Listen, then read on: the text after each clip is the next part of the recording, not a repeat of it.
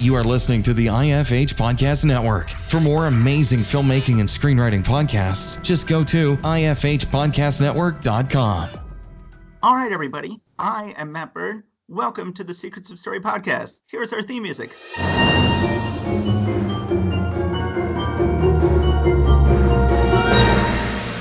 I am Matt Bird. Here's my co host. I'm James Kennedy. I'm the author of Secrets of Story Innovative Tools for Perfecting Your Fiction and Captivating Readers. James, what are you the author of? I'm the author of The Order of Oddfish and the curator of the 92nd Newbery Film Festival. That's wonderful. So, guys, we have amazing news for you. We have another special guest, our third special guest. We've actually got a little bit of a gender diversity up here in the house. We have someone who I have never actually met and never actually talked to and only communicated with just a little bit, but she is actually a blurber of the book, as is James. So we're having a little meeting of the blurbers here. Our special guest tonight is Parker Peevyhouse. I first was in contact with Parker before she was a published author when she, out of the blue, sent me an email saying that she had followed the advice on my blog, Cockeyed Caravan, and it had helped her get an agent, and she wanted to thank me for that. And I said, That's wonderful. And then years later, I was turning my blog into a book, and I said, Oh, well, I should contact that author. I should check and see if her book actually came out and and how that went for her. And if it did, then I should trumpet that to the hills. And I went ahead and made a document to help pitch my book to publishers and saying like, oh look, here's somebody who said uh, good things about me. So I was able to use your email to me to help me sell my book. And then I said, gee, I sure hope everything's going well for Parker. And it was. Your first book came out. It seems to have been very well received. That one was called Where Futures End. Then you published a second book. Let me jump in. I am in the middle of reading uh, Where Futures End, and it's incredible. I oh, love thanks. it. I've got it out of the library last night. Uh, I haven't finished the whole thing yet, but I am astonished at how good it is. I'm really, really uh, happy that I get to talk to you. Um, wow, thank and you. you want to just describe it a little bit?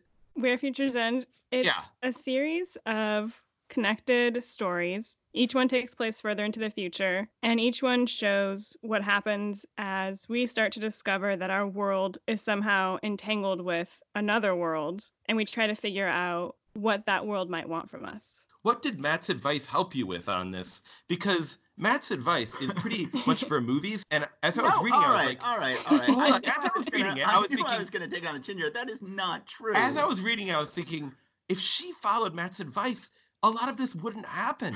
Um, it's like there's so many very true. interior that things, very true. weird things. Oh my god, you are really having it out for me this episode. I knew it. All right. We are jumping way ahead, but okay, yes. Well, let's go ahead and before we get to that, you published this book, you published a second book, and now you've got a third book coming out. Yeah, The Echo Room came out in 2018, and it's about two teens who wake up to find themselves trapped in a metal room. They don't know why, they don't know how they got there and they have to kind of solve these this puzzle like room to get out but they start to suspect that they might not be locked in so much as they've locked something out mm. my next book which publishes january 14th is strange thank you is strange exit and it's about teens who have survived a nuclear apocalypse but they are now trapped in a simulation that was supposed to help them prepare for life after nuclear winter. And they've forgotten that it's a simulation. And so our main character, who does realize the truth, is trying to help them see the truth and convince them to get out before the whole thing collapses. Fantastic. Well, I'm really looking forward to finishing this book and reading the other two as soon as I can because I think you're brilliant. Oh, thank you. That's so nice. Well, that's wonderful. I'm, I'm so glad we can have a mutual appreciation society here. So let's go ahead and James was already ambushing you and accusing you of trying to poison yourself with my terrible advice. Let me go ahead and start things off on a high note and read, or do you want to read your blurb for my book because that's how we got to know each other and that's how that's where we're starting. You're assuming here. that she just has a copy of your book within grabbing distance I at will all times. Read it. I will put words into your mouth about how wonderful I am. This was the email you sent me. Where I think I then had you rewrite a little bit once I told you it was going to be a blurb for my book uh, or asked you if I could use it as a blurb for my book. You said, after I followed Matt Bird's writing advice, I received an offer of representation from an agent who called my manuscript masterfully structured. It is a testament to how helpful Bird's advice has been. I've learned more from him than any other book about writing, and certainly more than from taking any writing class. Well, thank you, Parker. I have never had a chance to thank you properly for what a wonderful blurb that is, Parker. Um, should I also read James's blurb because yeah, James why, don't you really just keep jerking yourself off? Yeah, what yeah. on earth? Who I think I should reads read their that as own well. blurbs? I, I every day I just call people up and go like, "Can I read you blurbs from my book?" and uh, and they do. So so that's where Parker, I, jump in at any that was time. how I got to know you. I'm was really you I'm sent me entertained. this this email. Now James is saying that, oh my God, Parker, Matt's awful advice would have ruined your first book. I, I assume that's the book that the agent signed you for was Where, Where Futures, Futures End. End. Yep. Yeah. And it honestly it really was like a step above a lot of other things I had written. And and there were a lot of things that people had been criticizing in my writing for a while. And after I was reading all of your advice and putting it into practice with Where Futures End, people were like, This is like night and day. You've done so much better at these things. So it really, it really Parker, uh, I. I know it's it's it's asking too much to ask you to be this vulnerable, but you're being asked by somebody who really admires your writing. Could you tell me what it is that people were objecting to in your writing before? Yeah, I think the biggest thing that was hard for me before was characterization because I love playing with big ideas and, and weird twists, and people would say, well, the characters are kind of getting lost. So a lot of it was advice on how to make a character who has depth, who's not just coming into the story and then suddenly grappling with an issue, but who has something from the past that maybe needs to be solved, and then how would they engage with the problem, and then like how they would arc over time, specifically with some of these deeper issues that they're grappling with. So I think before it was sort of for me it was like, oh, here's a interesting person and then here's a problem and now they're engaged, but it, I wasn't really thinking about what they would bring into the story before the story started. Yeah, I never would have guessed that that was your problem because your characters are great. But the what I mean, you do something which not a lot of writers can do, which is that your ideas are huge and really interesting, Philip K. Dick level interesting. Mhm. And um, and have you did you hear I know the that you Philip K. Dick love episode of the Philip K. podcast? Dick. Yes, I, I listened to it twice. What we were talking about in that Philip K. Dick podcast was about how he has big ideas and weak characters. have you read is it M.T. Anderson Oh, uh, of course. Yeah. novella? Have you read anything by him? I, he's like my favorite author. Yeah. So it's like what's that one like still life with something something hand? It's it's invisible hand. It's like portrait something. Yeah, yeah. So something with your invisible second hand. story reminded me of that and of like George Saunders. Um, yes, thank you. kind of, like, I that was to channel George economic critique a- along with like surrealism, but kind of grinding poverty. Yeah, what I love about George Saunders is almost all of his stories about a terrible job. And I was like, I want to write about a terrible job.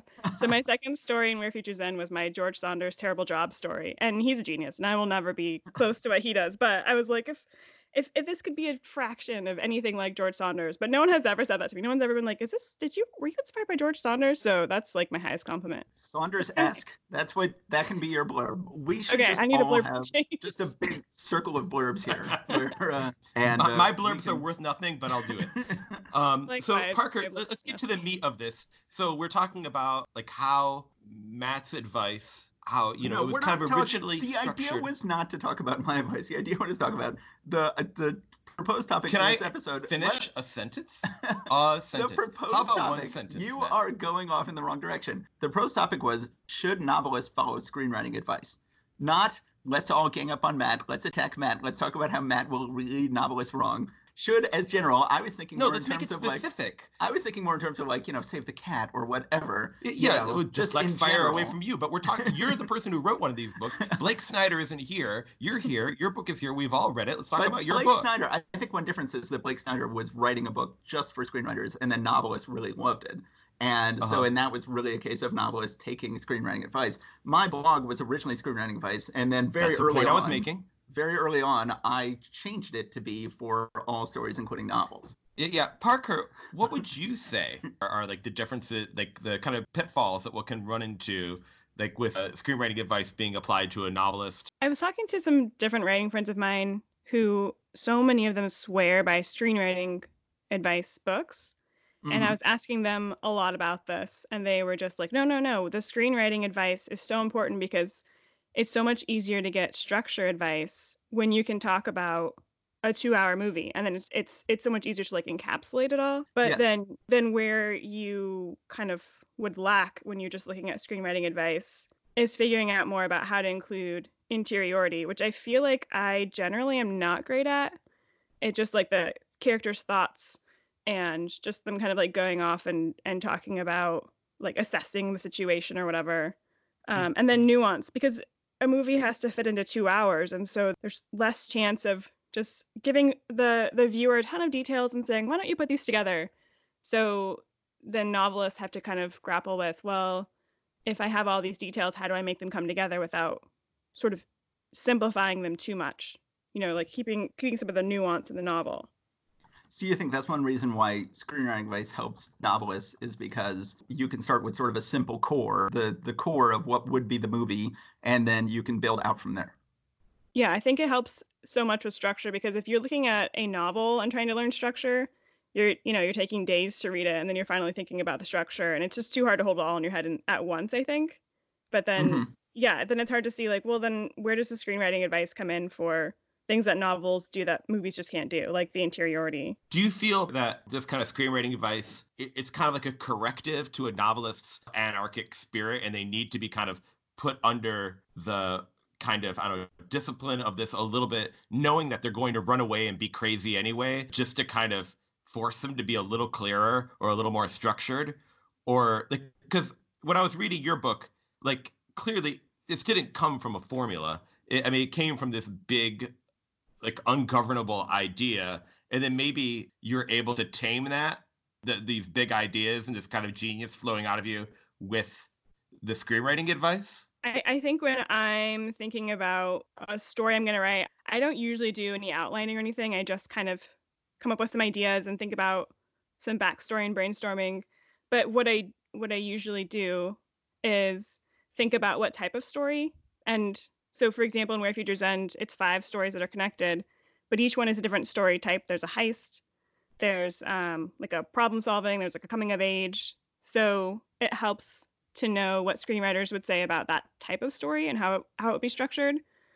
So I think I kind of started with like maybe ungovernable ideas like you're you're saying, but before I get very far, I do at least try to think about what type of story it is so that I know generally what shape it's going to take. I feel like a lot of writers who I know probably grew up just as much on movies as on books. So I yeah, think actually yeah. there might be just a natural inclination to follow a movie structure even when you're writing. It's also book. easier to talk about because maybe not everybody has read your favorite Ray Bradbury book, but everybody has seen, yeah. you know, Raiders of the Lost Ark or whatever.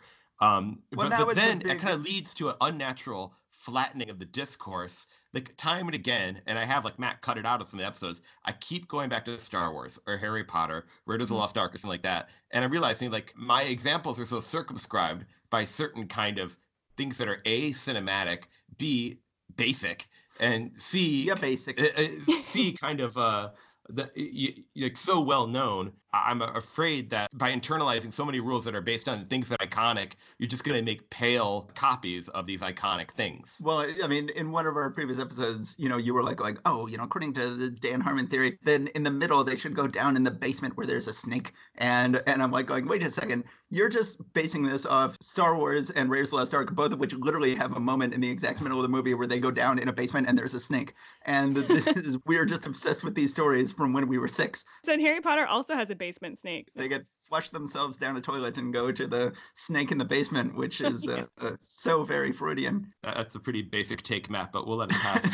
uh, um, so yeah, so th- there's this kind of tension between the clarity that sc- screenwriting advice can give and the kind of like handful of canonical things that we talk about because everybody's seen them and there's a tension between that clarity and the kind of ungovernable kind of chaotic necessarily ungovernable and chaotic creative instinct that leads to actual new ideas. No i mean that is the fear is that you're like how can i use some of this advice to make myself more universal? To the degree that the word universal is a good word to tell a story that has a universal meaning like where is the fine line between universal and derivative? Is yeah and the I, other problem is what ya readers are really looking for a specific thing and they're very comfortable with a certain book so yeah. if you want to get outside that box you're really risking a readership because that format is what they really like and so it's great to to follow that advice if you want to get readers. Yeah, but not if you want to get, you know, self respect. I'm saying this to you because you do not do that. Like, you know, people say they're like, "How did you get this published as YA? This shouldn't have." And I'm like, "I know it shouldn't have. I never, I truly believed it would never get published. This was the book I wrote when I had lost my previous agent because I was like, uh-huh. oh, thank goodness, I can finally write whatever I want to write and I don't have to worry about it being publishable. And I wrote it and my friends were like, no, this is good. You should at least try. And then um and then I did get a publishing deal and I was like, are you sure? Like nobody's no nobody's asking for this in YA. And then that's usually people's response is like, how did this get published as YA? And I'm like, I don't know. That's exactly what happened to me. I had an agent. I wrote this book. She dropped me because of the book. I had not realized that she specifically dropped you because of Bride of the Tornado. Yes. The one that your new agent signed you for. Yes. Okay, well, that's fascinating. And I know you are resentful of the fact that I myself read Bride of the Tornado and I said this isn't for me. And then you were very hurt by that, resentful of that, and now you feel very vindicated that then you found a new agent for it that loves it. So you are feeling you are feeling sort of the opposite of Parker, where you feel like, but I basically said like maybe this one isn't the one you should go out with, and it is the one you went out with, and you got an agent with it, and you're selling it right now, and you are totally right, and I was totally wrong, and you're totally vindicated, and I'm totally humiliated. But you, but Parker is had a Parker had a different experience. She felt like my advice. She wrote an equally odd book, is what you're saying. That Brave Tornado. Hers is more adventurous than mine. Hers is more adventurous than yours. Yeah. And yet she is saying that uh, she is giving me credit, and you are you are condemning me. You are damning me. Okay, let's get down to brass tacks. We've been talking about generalities. Matt has this idea in his movie advice and his novel advice, but it's originally derived from his movie advice of believe, care, and invest. You know about that, right, Parker? A little bit. That's like the, his his series going on right now. That's right. So I think Matt should give a quick précis of it, and then we should see how that. How do you feel about seeing how that uh, uh, kind of applies to novel writing? Because I think believe, care, and invest is enough for maybe movies, but I have more things that I want to add to that that I think are necessary for a novel. But maybe Matt should talk yes. about it. So right now, my new book, I wanted to call it Believe, Care, Invest: How to Make Everybody Fall in Love with Your Hero. And my agent was like, no, let's aim it more squarely at the book market, or not even square at the book market, but let's go ahead and say more specifically, believe, care, invest, how to get everyone to fall in love with your hero in 10 pages or less. The basic idea of Believe Care Invest is that most people will only read the first 10 pages of either your novel or your screenplay or your books or your comic script or your anything because if the character hasn't grabbed them at the end of 10 pages, they're just going to stop reading. It's just over. And so that is the most important thing. So I wanted to write something new that was focused more on that and specifically on three things. And then I've spent the last couple years looking at books and I'm going to soon look at movies and say like, okay, how are they getting us to believe, care, invest in the first 10 pages? Which Tell us what say, you mean by believe, care, and invest. Which is to say believe in the character, believe in the reality of the character, believe that this is a real character, not a fictional character, which is usually due to odd specific details. Care is do they care for the character, usually a result of the character having some sort of suffering, uh, usually because some sort of maybe shared embarrassment with the reader where it's like, oh, I really care for this person and then invest in, which I think is the one that most people, it's one that often writers fail to do. And I think is a big part of this. Can we see that you have low self esteem, you have problems, but I can see what you can't see, which is that you have awesome things about you. And I think that's a big part of what writers need to do is that they need to go like, oh, I have a reason where I'm going to invest my hopes and dreams in this character. And so believe, care, invest. You read great novels, you look at great movies, that tends to happen in the first 10 pages and stuff that doesn't sell it tends to not happen. So parker's book has this. In her first story in it uh, there's a char- the main character is named dylan and uh, we believe in him because she does a very good job of talking about more or less modern day uh, like seattle right uh, parker? Mm-hmm. yeah seattle. She very much brings that to like she talks about like the way that seattle smells you know his specific problems at school. But then care he's kind of like overshadowed by his older brother. A universal uh, emotion. Exactly, mm-hmm. and he's uh, kind of you, know in trouble at school, and he uh, kind of on the outs with his dad, and he's got problems with his mom. We, we see him suffering in various ways, and then we invest in him because he seems that he has this uh, power that I don't want to spoil. Uh, but we also see that he uses the power in a way that is kind of canny. Um, even though he sometimes thinks he's using the power and he's not really. And sometimes, uh, right, Parker? Like in the class in the philosophy class. Yeah that's the question is like does he really have this magical ability or is he just really kidding himself? Well by the time we get to the second and third yeah story, you do know it's real. but yeah there is a tension in that but we see that he he's resourceful and he and he does things and i, I don't know i think you really accomplished that. You accomplished it in all of them but i was thinking about believe care and invest with this guy. But i also think that there are other things that i'd like to add to matt's list So you have believe, is care, which I care is fine, but I would say sympathize. Care, it's too broad of a term, and I, I like care because it's an Anglo-Saxon word. Sympathize is a Latin word, which is you know more precise but less emotional. Uh, but however, I think you mean sympathize every time you say care. No, you want to see somebody suffer. You sympathize for them. That's how you always make it pay out right? I don't think you can always sympathize with suffering. I think that there's or stuff empathize. that there's stuff that we can care for but not sympathize with, not empathize with, but still makes us care. But, okay, well, let's bracket that. Let's bracket that. Uh, um, so believe, care, invest, but I, especially for a novelist, the fourth thing I'd say is eavesdrop.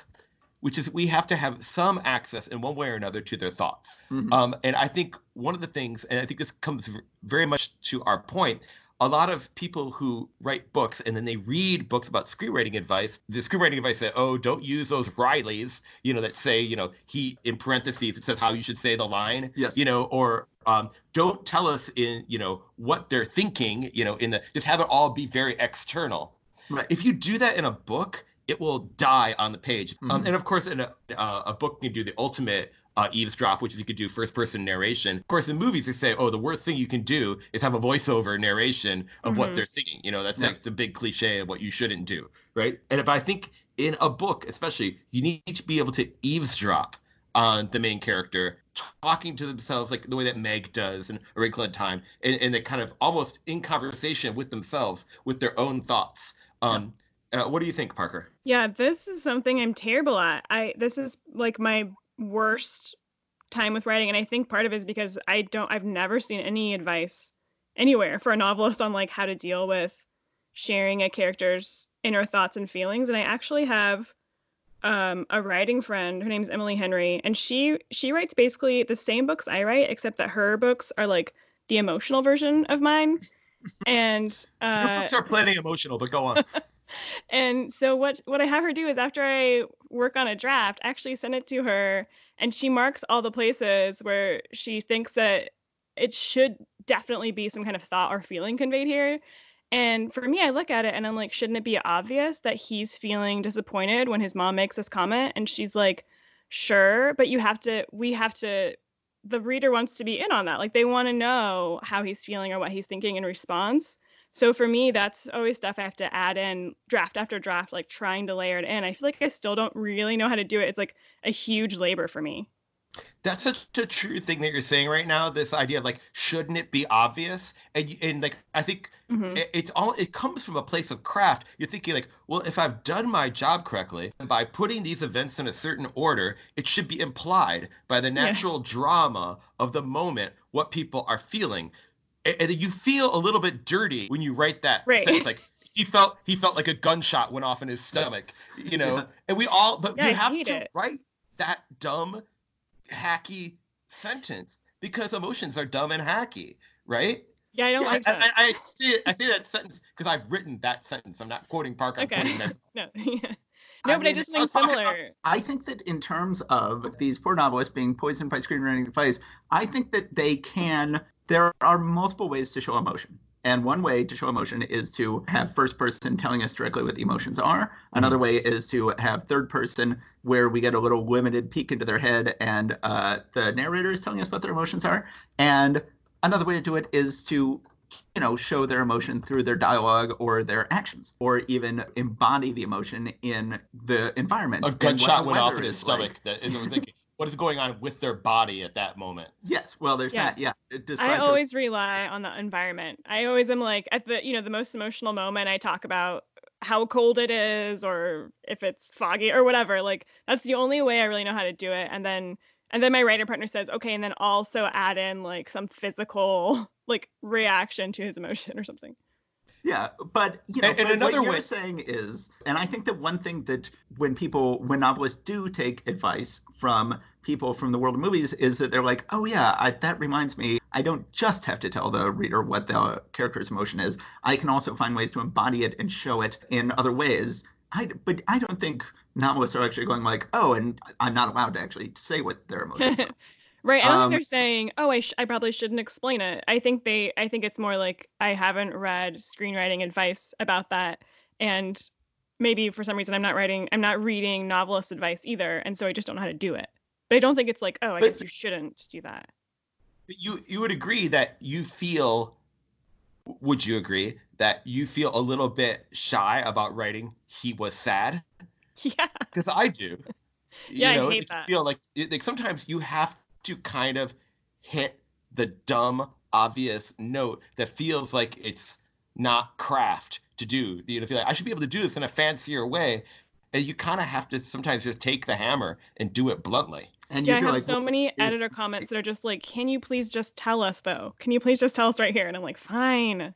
And then it's always like, you know, the same. I always hit like the same beat. Like somebody is, I don't know, like crossing their arms, and they're like, "Enough of the crossing of the arms." Like, oh, I don't yeah, want to so say that they're embarrassed. I, I guess another uh, another thing would be um, that Matt was saying, like, oh, we can do all these various methods, and one of them was something that we mentioned on one of the Jonathan Auxier podcasts. So let's talk about things you could do in prose that you can't do yes. in a movie. And one of them is free indirect discourse.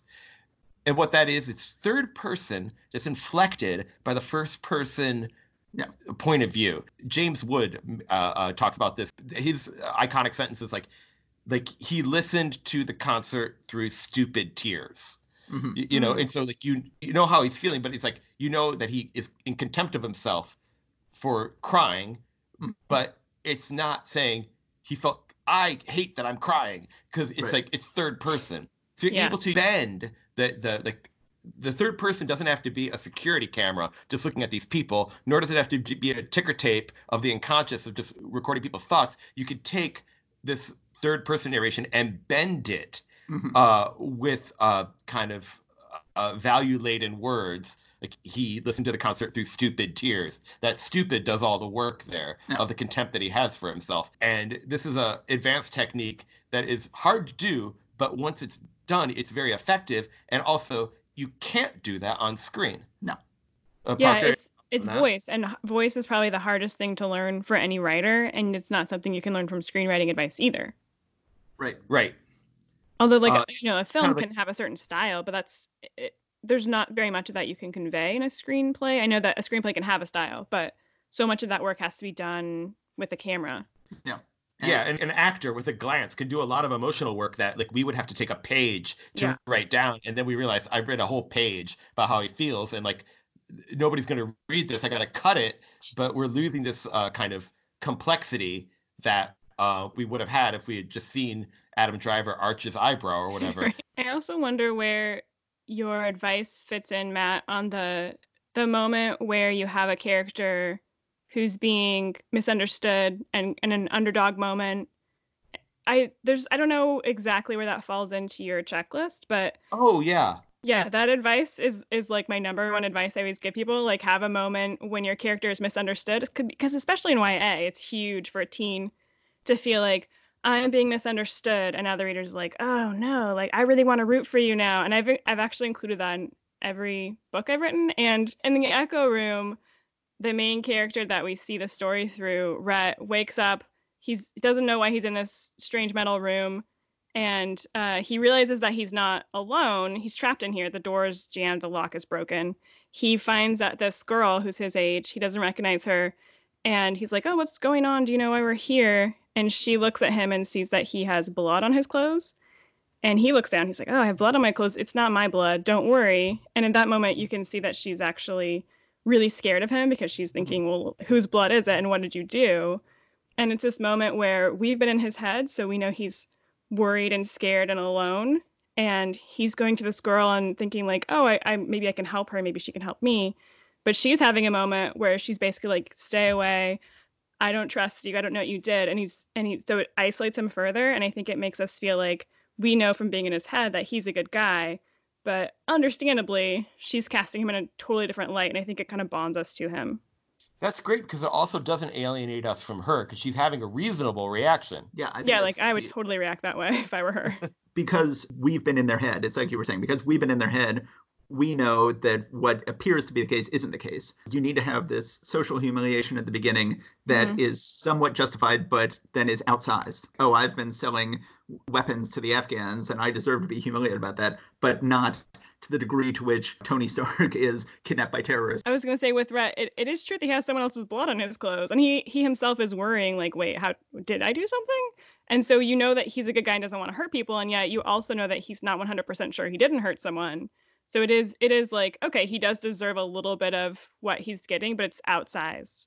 Yeah, yeah, yeah. exactly. Yeah, I think I think that's huge. Oh, I, was, never, I guess never the... never take an example of good screenwriting from a from Iron Man movies. Come on. it's a great film. No, all the Marvel movies are trash. I'm on the Scorsese train. The Irishman? Like you liked The Irishman? I haven't seen it. well, you know what I did like? The, mean Streets. I hate to tell you, the Scorsese train has just crashed. I hate to tell you. Everybody that. loves it. it's, it's a great. terrible film. I don't no, like Marvel or Scorsese, so there you go. Actually, you know, I I, I don't. I actually I, I don't. I carry no brief for Scorsese. I just use him as a hammer to bash You're Marvel. Just, oh. I, I, I so done. I was done with Marvel 10 years ago and it just keeps going on you're like parker you're like the samurai and yojimbo you're like i'm gonna put the marvel movies and scorsese in a mo- movie and let them all kill each other and then all emerge triumphant wow. That's exactly what I don't like about Marvel movies and Scorsese movies is they're just like grim fighting.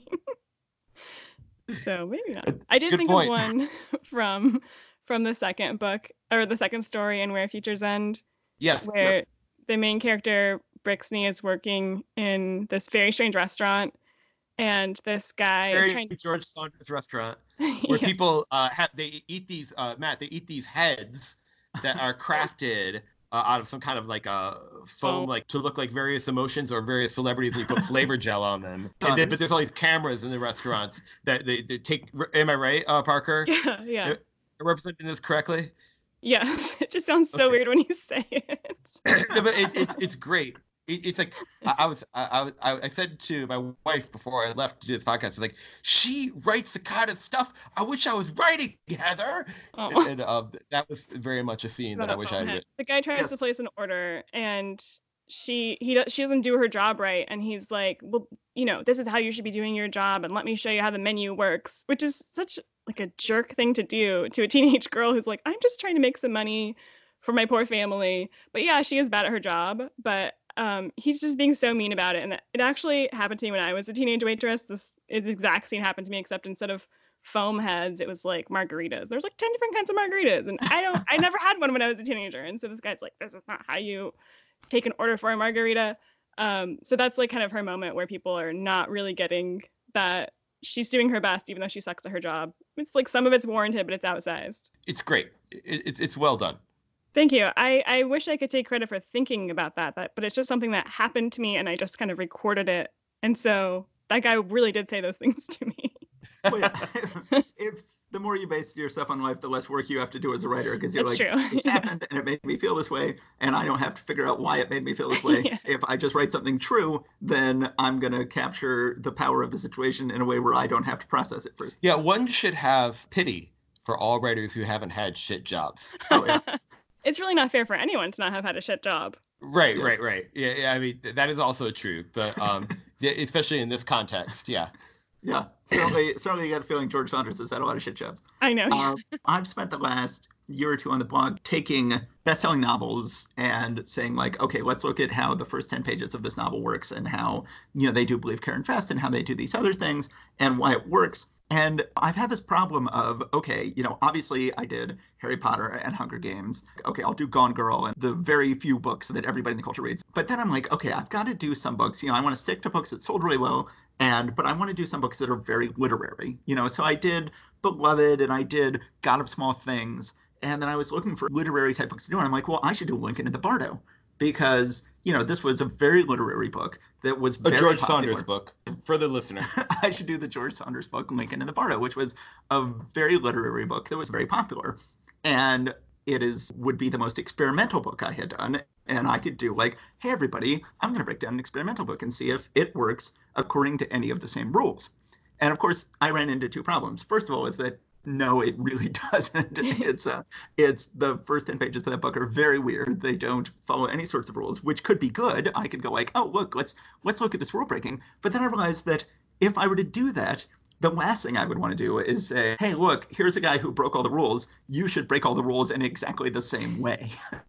is that you know, like, oh, he shows the way to break the rules. So yeah, everybody write this down because you can learn from the first 10 pages of Lincoln and the Bardo the correct way to break the rules. That is an inherent problem with giving writing advice, is that yes, I want people to be able to be brilliantly original and unique, but I can't tell them how to be brilliantly original and unique. I can't tell them how to break all the rules. You know, I can tell them over and over again, and I do. You can break the rules. You should break the rules. Break all the rules. Please break these rules. None of these rules I'm giving you are universal. If you follow every rule, your book will be terrible. Your movie will be terrible. But when it comes time to actually go, like, okay, be like this guy who's breaking the rules, I have a real hard time doing that because I think that would be that would be a terrible thing to actually. Because they're literally called novels, which means something new. That's an excellent point. I think it comes down to finding out why it still works when it breaks the rules, and then show how, like for example, if it gets you to sympathize with the main character, but not in any of the ways that you've ever given advice for, but it still stands that you have to get someone to sympathize with the main character. I think I should probably do it, but it would be very hard to do. And so you are someone uh, Parker, who is currently being compared to George Saunders by our esteemed co-host James Kennedy, you are trying to straddle that line. You are going like, okay, you know, I'm going to have this tremendously weird cafe, the sort of things Saunders would write about. But horrors of horrors, I'm going to take a screenwriter's advice uh, a former screenwriter such as myself and you know add a traditional moment of humiliation so that we then care about this person in this tremendously weird cafe. And you're counting on you're counting on yourself to go like okay but i'm not going to kill the weirdness. I'm not going to make this formulaic. I'm not going to iron this out. I'm not going to flatten this even while taking you know advice for film which is obviously a literally two-dimensional medium. Yeah i think the way that george saunders George Saunders pulls it off because his voice is incredible. I think most of that that's what people connect with when they read his stories. The the situations are very interesting and you could take that same situation and another a writer could write it and it'd be okay. But with George Saunders, it's all he has like such a unique style. You could read anything written by him and you would know immediately that it's him. But I think that's why you can't necessarily give advice on how to break the rules if your advice is have really good voice or style because it's really hard to teach that. and, it, and as a screenplay right. writer, and, and, and luckily, like it can't be taught. Luckily, it can't be all reduced to math because then we'd all be out of jobs. You know, then like yeah. uh, Google uh, like could do a deep fake of a novel and it would be just as satisfying. We all say, "Oh, yeah, great." When you were drafting your new novel, what advice from Matt helped you? Usually, when I draft a novel, the only thing I pre-plan is characters. I, I uh-huh. just kind of write out, all right, what are they dealing with when they go into the story? Why is the story going to engage with that? And then how are the characters together going to deal with that? And then I just try to think about um, a couple plot points that might shape the overall story. But mostly for me, it's it's a lot of the character stuff. But then when I revise, I'm looking at a lot of the structure so I'm thinking about, I mean, even if you look at um, both in Where Futures End and the story we were just talking about in the weird restaurant, halfway through the story, there's like a, an, a, the clock speeds up. Her brother calls and is like, guess what? I'm yes. moving out of this place earlier to than the debtor's colony.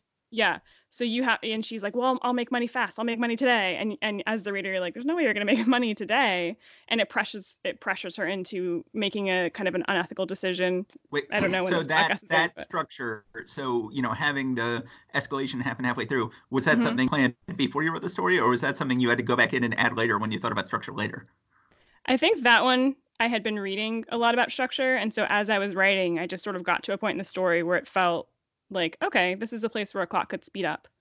Yeah, but usually I, mean, I do have to go back and work on structure a little.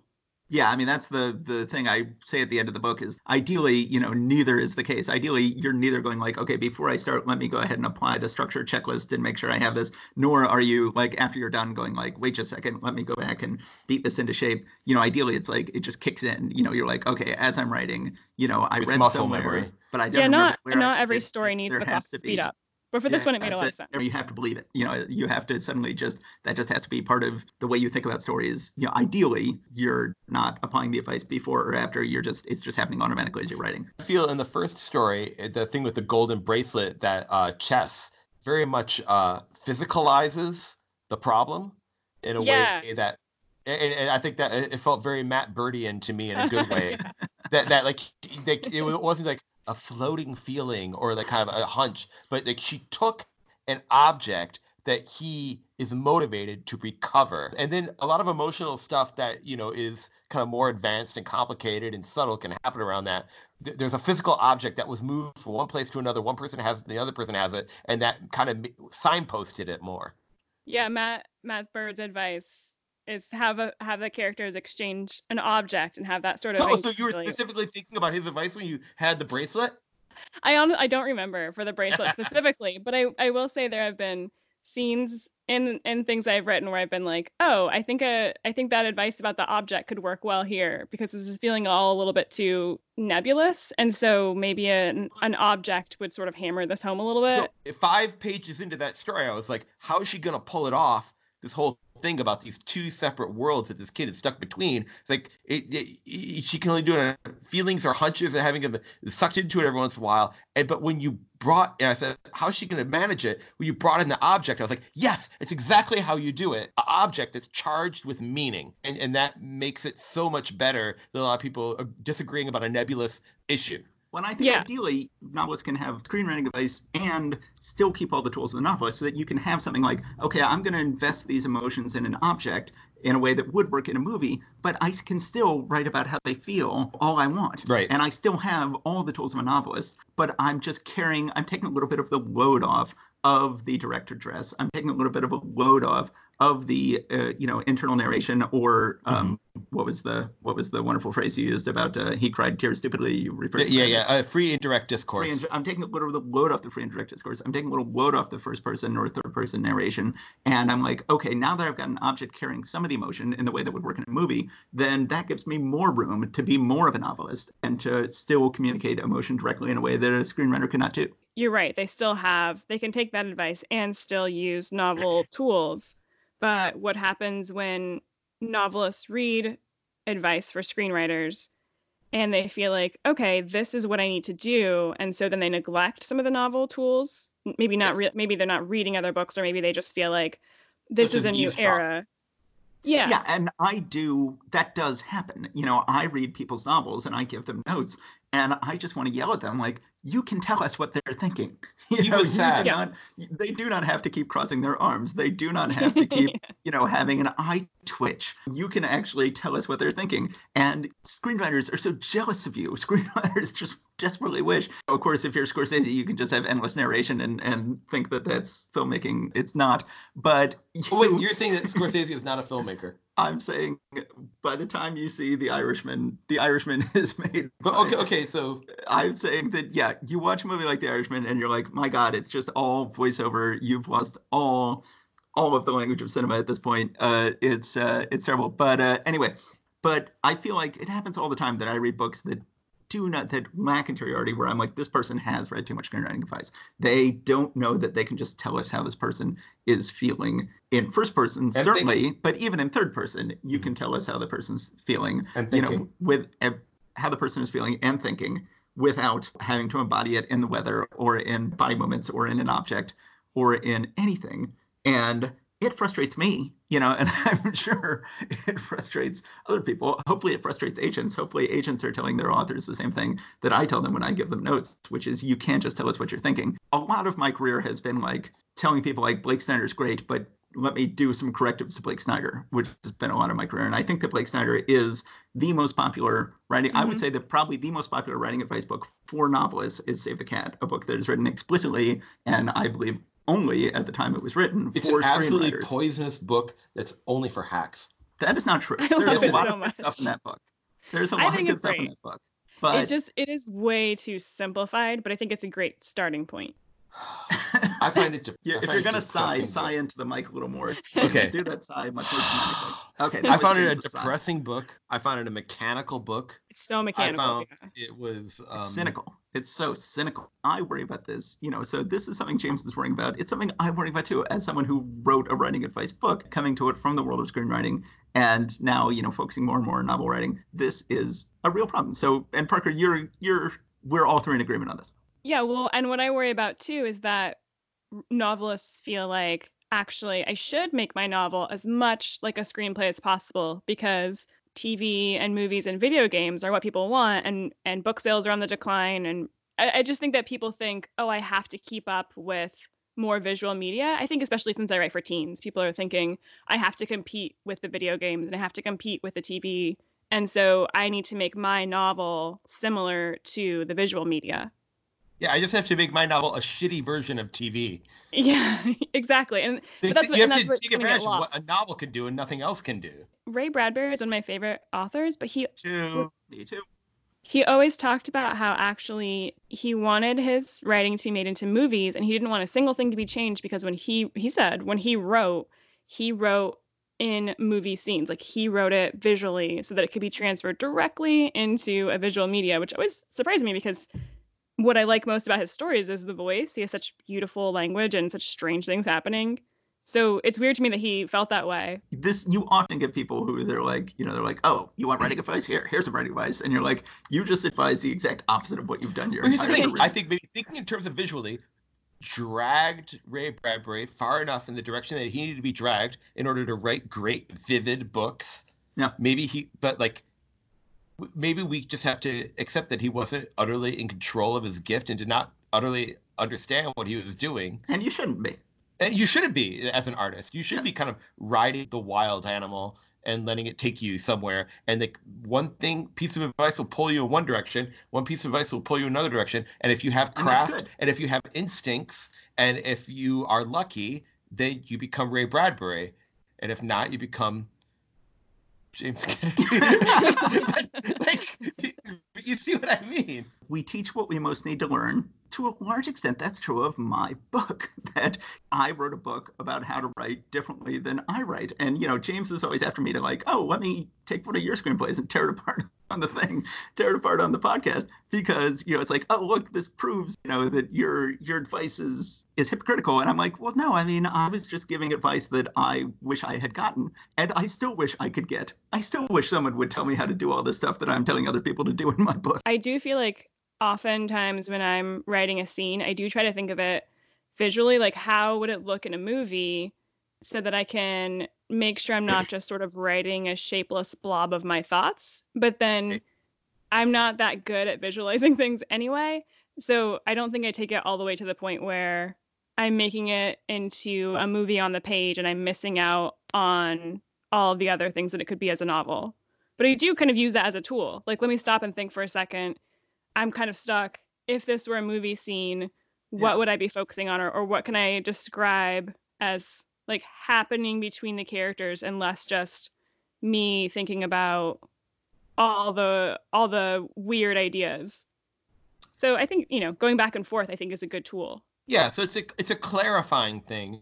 Yeah. It's something that can keep you honest. You're not going to tell Proust don't do a three page metaphor about butterflies or whatever because it couldn't be in a movie. He's not going to listen to you anyway. I think that's the thing. A genius isn't going to listen to Matt Bird anyway. Yeah. But for the rest of us who do fall under his Wait. demonic sway, like we have to understand like he's one tool. What you're saying was very interesting to me, this kind of tension between the anarchy of the creative impulse and these rules and the kind of anxiety that rules bring upon you. Like, well, only successful people successful people follow these rules. Look, J.K. Rowling did it. Uh, uh, the Hunger Games lady did it. So you should do it too. And did they, in the moment of creation, actually follow these rules, or were they just riding that horse as well? And how much are we doing ourselves a disservice by following these rules? And how much are is it helping us? Yeah, the stuff that I like that I've written is all the stuff that is craziest and that other people read and say, I don't understand where this is going or what you're trying to accomplish. And I'm like, but it's but I love it. I just really I love this story. And I have a book that I have not managed to get published. It's my favorite thing I've written. And everyone who reads it is like, the structure is strange. The characters are i'm not connect you know everyone's like every element they're like but i'm like but i love the structure and i love the characters. I love everything about it.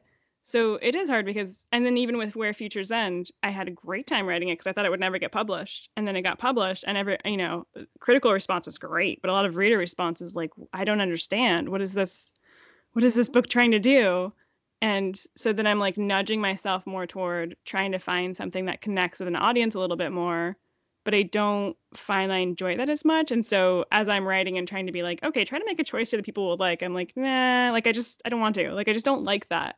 So it, it is hard because I, I don't know. If I want a lot of people who read YA books to read my book, I should probably write very differently than I'm writing, but the way that I like to write best is is the way that maybe isn't following all the rules, but I I think learning the rules has helped me because even then I can break them in a way that is maybe a little bit more meaningful. Exactly. Exactly. I feel like I feel like this is what I just have to keep saying to defend myself from the Jameses of the world is that the Jameses you know, of the world is that the more tools you have, right? Like exchange then, an object. Yeah. One the, touch. Yeah.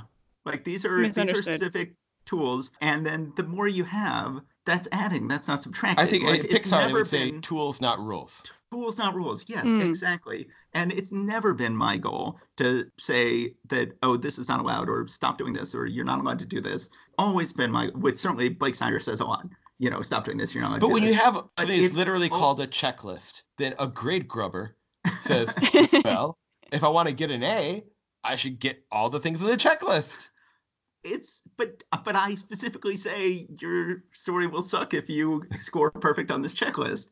And, and you know, you know I follow so many of the tips and the tricks, but I've never I've never looked at the checklist as something that I could go through. I just kind of figure this is just showing which movies, which tricks and tips. But I I don't I mean, when you post the checklist of a movie, I actually don't I just kind of scroll through it really quickly. I don't usually look at it. I just want to know the tips in depth. And so I've never actually mm-hmm. kind of followed the checklist for my own book. I never read those. and I know the funny thing is I know because of the nature of the document that's the shit that Matt works on the hardest. Well, I have to, but then, but then generates, nobody reads them. That generates nobody comments. So no, I know a lot of people. Nobody comments. I posted one of those, and you like corrected a fact that was buried in the middle, and I'm like, oh my god, he actually read it. But I think that people comment on is like when we did the Laika episode, we talk about like some contentious thing. I tell people that you should not be checking off everything on this list and you will have a horribly formulaic thing if you do. And I obviously I can't say that enough and I don't say that enough, but I I really cannot mean it more than I than I do. I really really believe the that. name of the, your book should be ignore this book ignore well no that's what is the second to last the final rule you, you mean the, the thing that you read after you've read every other thing and you've probably are bailed out of the book at this point page after you've thrown the book across the room what you did not read was page 331 chapter 13 the final rule is forget everything i just said. this said. is the opposite of you fight did club not even let me the first rule of fight club is don't talk about fight club the last rule of secrets of story is forget every all the secrets of story. Forget everything i just said is the last rule. I should have made it the first rule i should have begun with. Wait before you start reading this book do Don't not pay attention book. to anything in this book. Do not read this book. It's forget everything you're about to read. That's the first rule of secrets of story. That's also the second rule of secrets of story. I think they provide some sort of stepping stone between here's my crazy idea that no one is going to get if i try to just put it on a paper but if I kill it and just write what people want and expect, then I'm basically just McDonald's. So if there's a if there's a stepping stone between where it's like, hey, you're used to you're used to one thing, but can I lead you to something different? But if you just start out like, hey, you're used to that, but I'm doing something totally different, people are gonna like, well, I don't know how to bridge the gap. But maybe those tools can be something that sort of bridges the gap between this might be mm-hmm. weird, but there is this character who's being misunderstood you can relate to that. And like you do see he has an object like you can figure that out. And so now let yeah. me lead you over to where it's getting a little crazier and there may be less rules over here. Yeah. Yeah would you say what people want and expect uh, you're, you're calling it a mcdonald's thing. Like, yeah the things that actually became super popular nobody wanted or expected them yeah. Nobody wanted very Apple Star idea, Wars or yeah. expected it. Nobody no, wanted yeah, people, Harry Potter or expected it. I mean, J.K. Rowling was told, "Nope, we've got a universal rule that we're not allowed to do boarding school books anymore. You know, that's that's right. strictly forbidden. No one's dumb like rules from some other age that don't mean anything anymore that are worn out. Um, that somebody wrote a book about that got published yeah. Uh, it, it, it, yeah, no musicals anymore. Somebody probably said at some point. No more westerns. Somebody said at another yeah, point. No, no, certainly nobody wanted Star Wars. Do you, you want to be great or do you want to be competent? want to? Do you want to die ashamed? Okay, so where are we, guys? I must say, I'm happy with this episode. I feel like we are. We're just talking about how you don't want to be ruined.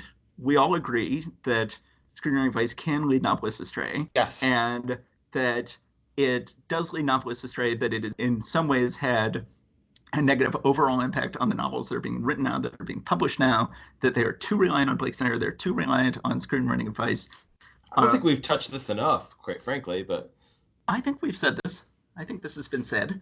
But Parker, is there anybody you want to in particular say you want to throw under the bus on this? I was going to say the reason James thinks he hasn't touched enough is because he wants me to specifically throw someone under the bus, which I just can't do you know, I think we're all in agreement here. We're all in agreement that it can be very bad. It has been bad. Yeah, whatever somebody says, we're all in agreement. I immediately my hackles go up, hackles and go I just don't. I don't like it. Negative trends, but I think we're also all in agreement. Well, I think Parker is certainly saying that my advice has had certain concrete benefits for her novels. I don't know I if James suppose. is saying that. Is I I I guess maybe James, you would not say that. No, no, I, I would say that. I've used object exchange. I've used a bunch of things but there are certain things that like it, it's it's not it's it's a tool, uh-huh. but it's not a rule. I, I, I, think that's an excellent way of putting it. The thing, I, think it's rules. it's very easy to fall under the sway of a Svengali who seems to have all the answers, and it's more dangerous when you're not even doing something in the genre that the person is immediately is is actually gaining most of their examples from. Yeah, I mean, so you feel like you feel like my advice has had some negative impact on you as a writer. Yes. Yeah. That, that but also positive, you, but also negative. Yeah, but you feel like you have said like, oh wait, Matt Bird wouldn't approve of that, and you have not done stuff. Some of it then you, you should have done and... notes that you've given that have been so scathing. Oh well, that I mean, and, there's and, and, like, that's one thing. Poisonous. There's there's one thing of like actual notes I've given you, which are you know everybody has that issue of like, okay, this person gave me notes and that note led me astray. Like, is that a fair summation of your feelings, Parker? Yeah, I I think I'm kind of in between. I mean, I think usually when I listen to your podcast, I'm somewhere in between where you guys fall. So maybe that is why this has felt less contentious. But I, I also feel like most books of, of any writing advice, screenwriting or novel writing that I read, usually the whole first chapter is dedicated to making sure that you know you're a terrible person if you don't follow this exact advice. and I always am just like, I just roll my eyes, like, whatever. I'm going to take the pieces that I like and I'm going to leave the pieces I don't like. I don't remember that happening with Secrets of Story. So maybe that is that is something also in your favor then to to say that you you have tried to get, get on the side of tools, not rules. Yeah, I wish you had. I wish I had known that phrase before I wrote my book. but uh, yeah, but I still use the word rule on the blog. But I, I, I very much intentionally did not use it in the book. But um, well, Parker, thank you so much for coming on. Yeah, thank you for having me on. This is uh, this is a really fun conversation. All right, so everybody go out and buy Parker's new book. Hopefully, uh, James is going to have a new book for you to buy soon. Hopefully, I'm going to have a new book for you to buy soon because uh, we both have books that are on editors' desks That's being true. evaluated right now. And we're going to uh, keep coming out with episodes of this podcast. We would love to talk to you again in the future, Parker. Thanks. I'd love to be on again. Thanks. Go and sin no more. Thanks. I'll talk to you soon. Thanks. Bye.